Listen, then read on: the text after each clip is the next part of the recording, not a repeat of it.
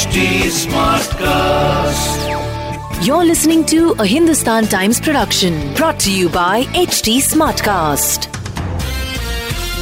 भाई ज़ाहिर सी बात है जब वीकेंड खत्म हुआ और हम मंडे में चले तब तक मुंबई शहर तक ओमिक्रॉन पहुँच चुका था लेकिन कल शाम तक मुंबई शहर में कितने कॉमिक्रॉन के केसेस डिटेक्ट हुए हैं?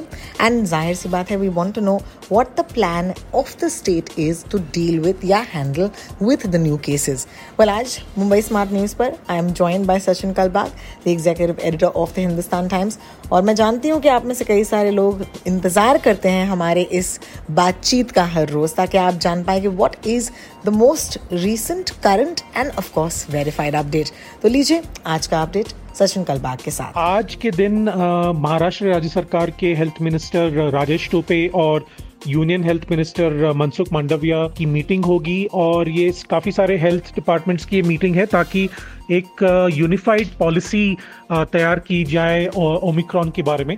कल शाम तक महाराष्ट्र में कोई नया केस नहीं आया। अब तक 10 केस पाए गए हैं महाराष्ट्र में ओमिक्रॉन वेरिएंट के, लेकिन उसके बाद दो दिन तक और नए केसेस नहीं आए हैं। आज की मीटिंग में राजेश टोपे, जो महाराष्ट्र के हेल्थ मिनिस्टर हैं वो अपनी साइड बताएँगे मनसुख मांडविया को, जो हेल्थ यूनियन हेल्थ मिनिस्टर हैं, कि 18 साल के नीचे वाले जो बच्चे हैं उनको वैक्सीनेशन अभी शुरू कर दिया जाए।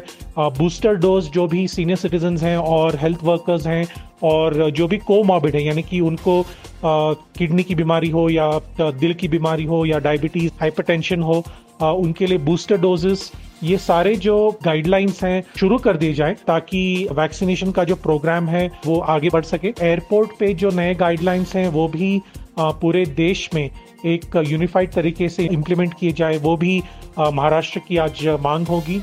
ये सारी जो मीटिंग है, वो आज वीडियो कॉन्फ्रेंस द्वारा की जाएगी। महाराष्ट्र में जो वैक्सीनेशन का जो- प्रोजेक्ट है, वो करीबन दिसंबर 31 तारीख तक 100 प्रतिशत फ़र्स्ट डोज कवरेज होने वाला था, लेकिन अभी तक करीबन डेढ़ करोड़ लोग और भी बाकी हैं जिन्होंने फ़र्स्ट डोज भी लिया नहीं है। तो उद्धव ठाकरे जो महाराष्ट्र के चीफ मिनिस्टर हैं उन्होंने भी ये काफ़ी सारे डिस्ट्रिक्ट कलेक्टर्स को बताया है कि अपना जो प्रोजेक्ट है, अपना जो प्रोग्राम है वैक्सीनेशन का, वो अभी जल्द से जल्द फिफ्थ गियर में वो शुरू किया जाए, ताकि सारे जो लोग हैं वैक्सीनेट हो सकें ताकि जो इम्यूनिटी मिलती है वैक्सीनेशन से ओमिक्रॉन से लड़ने के लिए वो हमें मिल सके ऐसी प्रक्रिया जो है वो शुरू करनी चाहिए, ऐसा चीफ मिनिस्टर ने कहा है। काफ़ी सारे प्रोजेक्ट्स काफ़ी सारे प्रोग्राम्स इम्प्लीमेंट होने बाकी हैं। सारा जो दारोमदार है वो डिस्ट्रिक्ट एडमिनिस्ट्रेशन के ऊपर भी है ताकि लोग वैक्सीनेशन सेंटर पे जाएँ।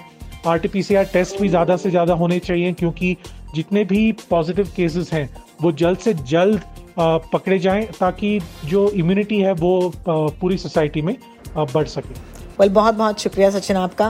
Well it's good to know that as a state we are prepared and it's also good to know that there are no more cases लेकिन जैसे कि हम जानते हैं it's almost like living a daily you know update in these times so having set that उम्मीद तो यही होगी कि और केसेस ना बढ़ें uh, जितने भी लोग हैं वो सुरक्षित रहें वही सारे मेजर्स जो हम दो साल से करते आए हैं, उन्हें कंटिन्यू रखें ताकि we see you know an easy end of 2021 honestly the one thing that we do need is a safe 2022 तो इसी उम्मीद के साथ ऑफ़ कोर्स हम लेते हैं विदा। लेकिन अगर आपके पास कोई भी सवाल हो you can find us on Twitter या इंस्टाग्राम रोटॉक्स हूँ मैं R O T A L K S and Sachin Kalbag Sachin Kalbag on Twitter will see you tomorrow Mumbai smart news पर।